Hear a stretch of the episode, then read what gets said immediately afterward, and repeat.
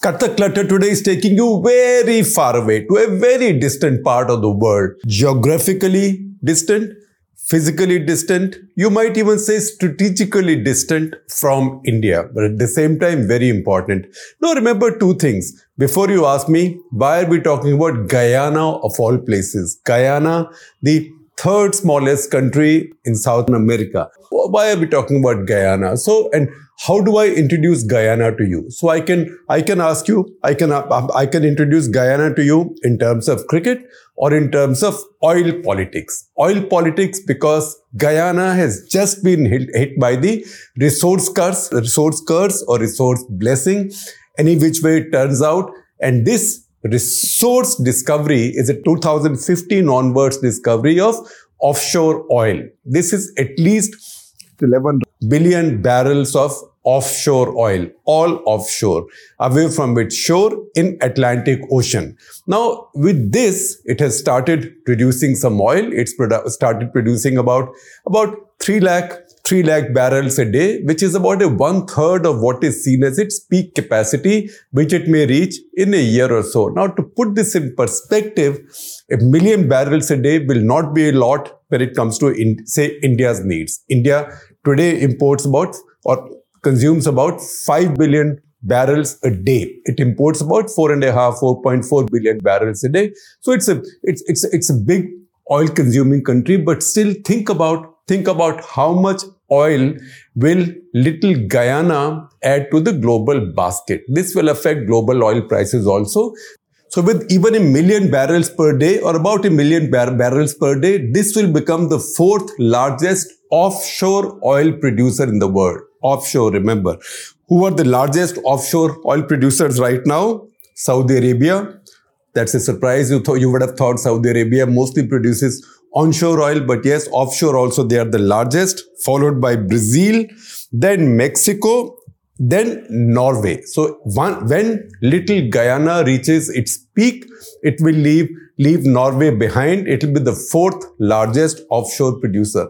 Now, you may also want to know where does it place Guyana in the hierarchy of global oil producers? If you see the ranking of nations by crude oil reserves, the global ranking of nations by crude oil reserves, Guyana will still be quite far down. So number one will be its neighbor, its much bigger neighbor, Venezuela, with about with about 304 billion barrels of oil. 304 billion barrels is Venezuela. Guyana is 11 billion. So you wonder what's going on. Why is Venezuela fighting with Guyana? In this case, it's fighting with Guyana over a large, large chunk. Not even a chunk. In fact, for most of Guyana's territory, more than two thirds of Guyana's territory, very thinly populated, two thirds territory, inhabiting 16%. That is less than one out of eight of Guyanese in that territory, that is the territory which is abutting the part of Atlantic Ocean where these offshore oil reserves have been found because, you know, the principle of territorial waters and then exclusive economic zone. If Venezuela was able to acquire control over this territory, then they will also get this crude oil. That is another 12 billion barrels worth. Now you might say the country already has 304 billion barrels. How much, how much will it benefit by having another 12 billion? But the fact is, First of all, more oil doesn't hurt. However much oil you might have, even more oil doesn't hurt. The other thing is that Venezuela is going to go through elections next year. Venezuela also has a government which is a dictatorial sort of government, or let me say dictatorial government. Lots of dissidents are in jail. It's also a government and a regime under sanctions. This regime was accused by the Western world, particularly, particularly the US, of having stolen the last election. That is when Nicolas Maduro, the current leader, he came into power. And that's when the Americans imposed sanctions of, on Venezuela and America and its allies actually rec recognized not Nicolas Maduro as the leader of Venezuela, but Juan Guaido, who who he had quote unquote defeated at that point of time. Now it is in that situation that Venezuela is going to go through its, its next election. And for to win that election, Maduro, who's very unpopular, how unpopular can a man be? I will give you some ideas because you think that if inflation is high, people get unhappy. Venezuela is the global champion for inflation. In fact, it will be a dead heat between Venezuela and Zimbabwe, each one going up at some point of time. But Venezuela, I don't know anybody can break that record. In 2018, inflation rate in Venezuela was hold your breath and there is no typo here. I've not got two a couple of a couple of zeros or three zeros or four zeros come in just like that. They've not been smuggled in. I haven't missed a decimal somewhere. It is one lakh thirty thousand percent. Inflation was one lakh 30,000% in 2018. And then you heard stories about people even being forced to eat whatever they could, whatever they, whatever they could lay hands on. People were taking money in wheelbarrows. Almost literally, people were also making souvenirs out of their currency notes because, because currency had lost all value. Even in 2022, you might say that inflation had moderated, but it had moderated to 234%. It's a lot of inflation in India. In India, if it gets to 6%, it begins to hurt and Reserve Bank then starts to tighten interest rates, right?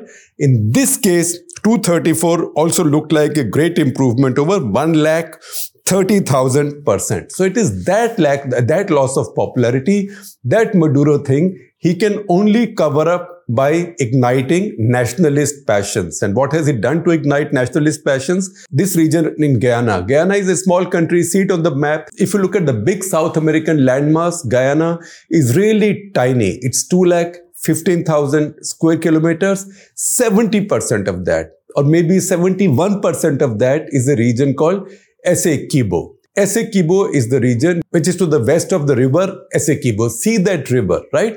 To the, the, other side of the river, to the other side of the river is Georgetown, which is the capital of Guyana. We are very familiar with that. A lot of cricket matches, famous cricket test matches have been held there. All the region to the west of Essequibo, most of the Guyanese landmass or more than third per, or more than two thirds of the Guyanese landmass Venezuela now claims to be its own. And Venezuela says that we've been claiming it for 100 years, 150 years. Historically, this was our territory. We were done out of this. We were we were muscled out of this by a collaboration of Western colonialists. That story I will tell you a little bit more of. Now, the other distinctive thing about Guyana is that Guyana is an English speaking country.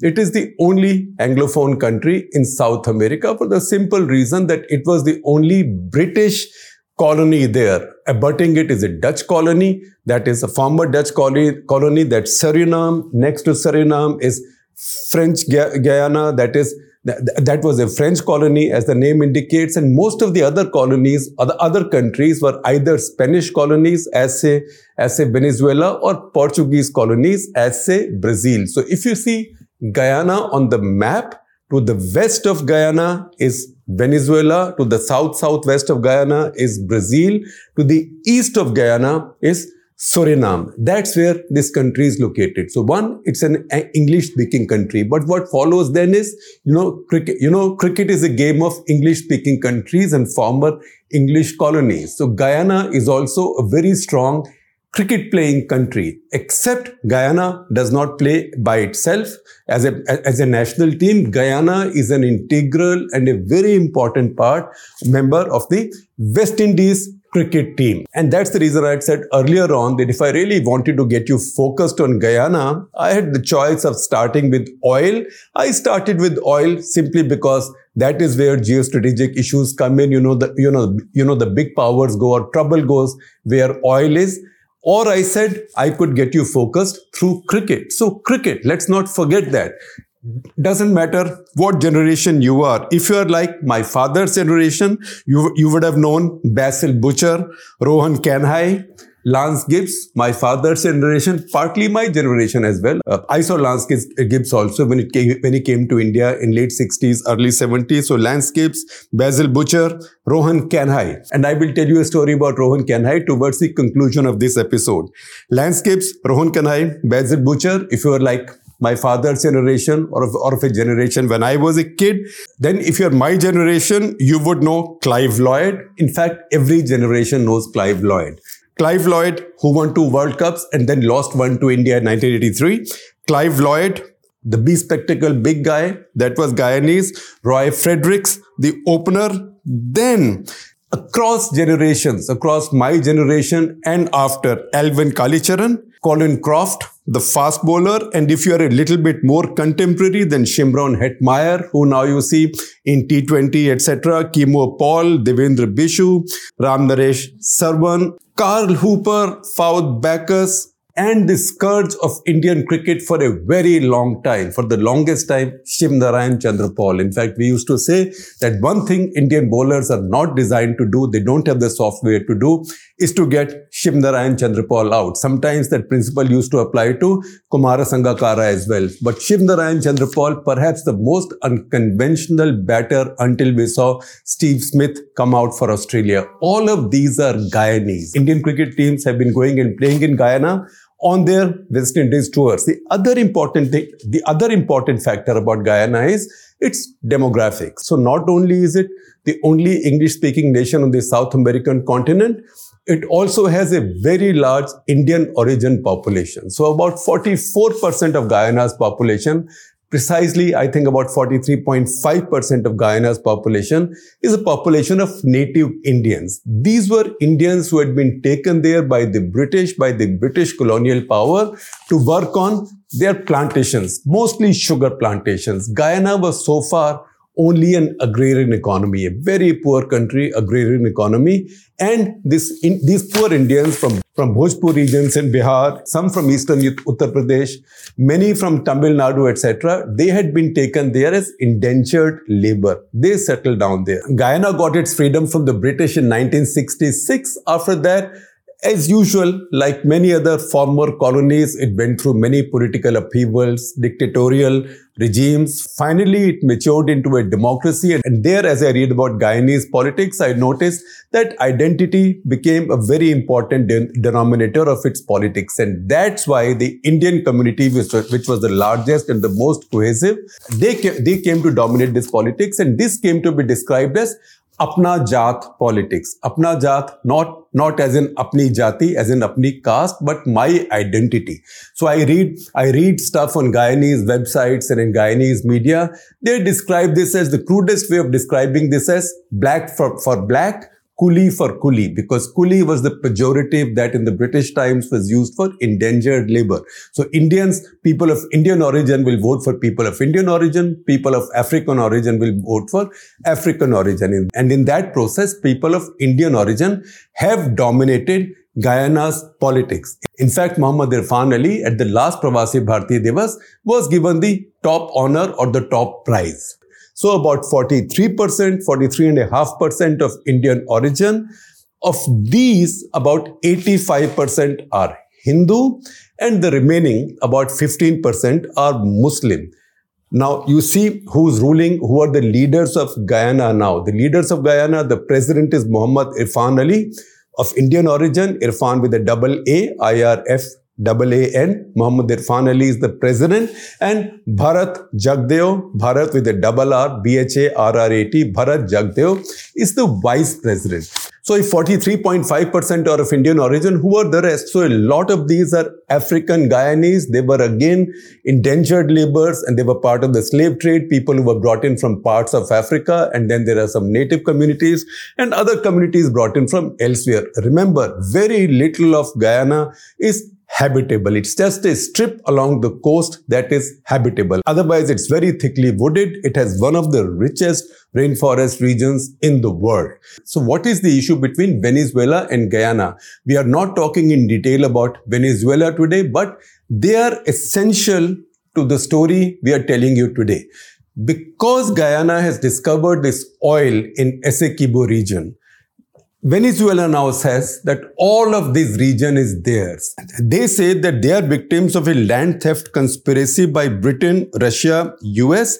They said that British, Russia, US got together in 1899 and they carried out some kind of arbitration and awarded this land and awarded this land to British Guyana. This land was earlier in control of the Dutch. So these were arrangements made amongst the big powers of the day.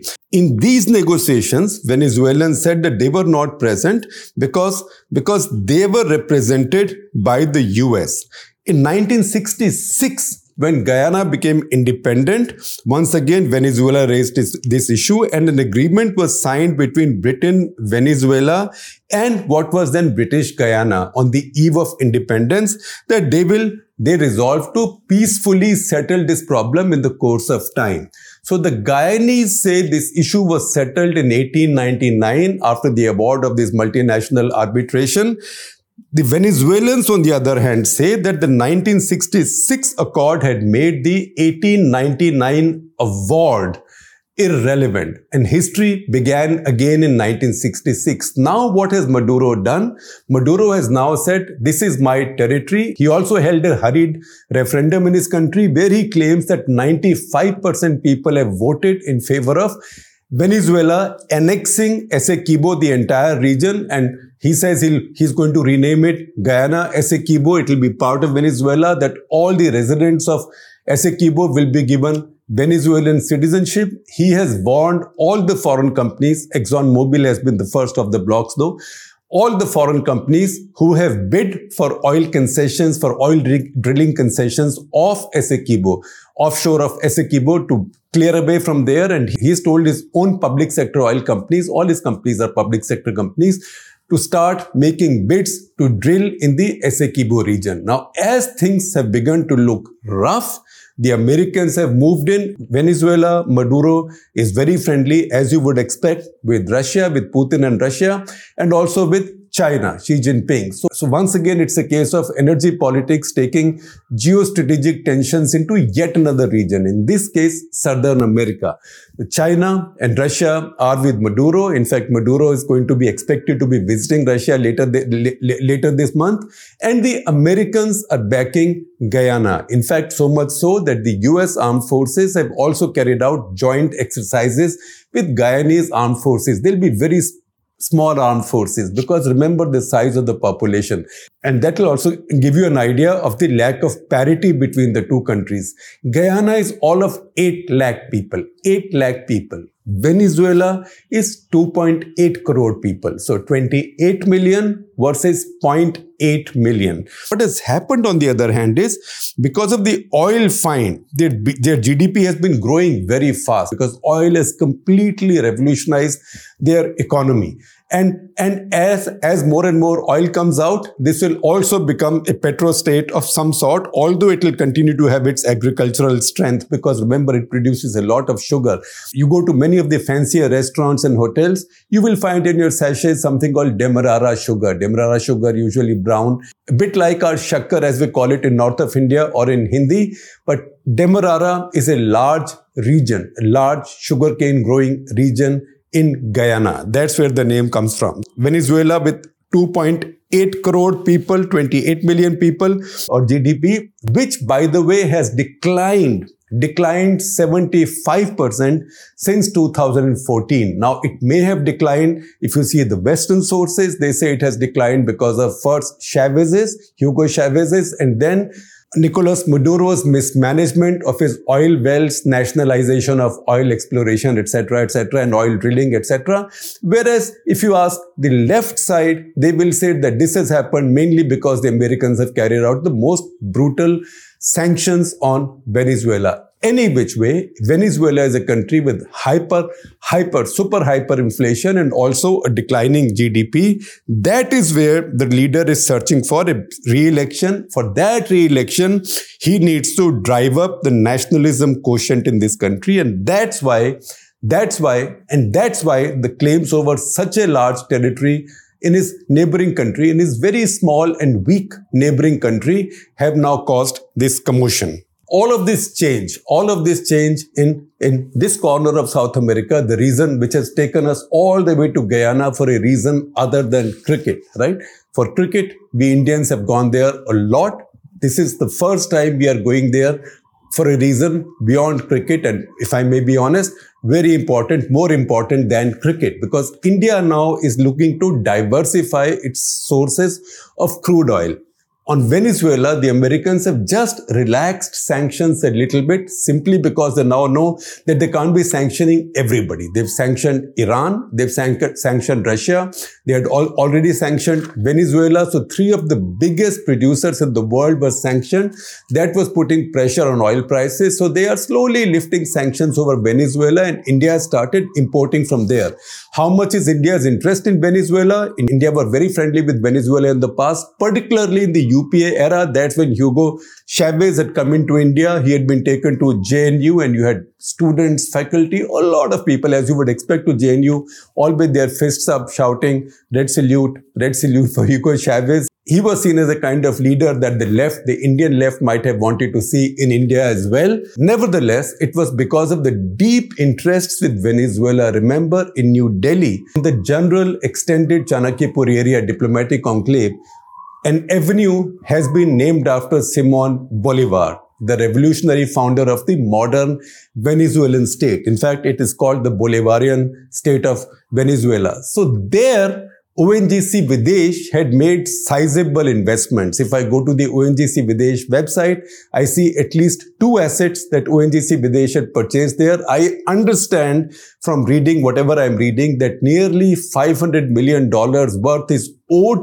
to ONGC Videsh from its from its Venezuelan assets and chances are now with the lifting of the sanctions, some of this will start coming back and India is resuming importing crude oil from Venezuela. It's in that situation that Guyana, which has a strong Indian tradition, Indian leadership, where India has strong cultural ties, has also found oil. So what India, what would India want?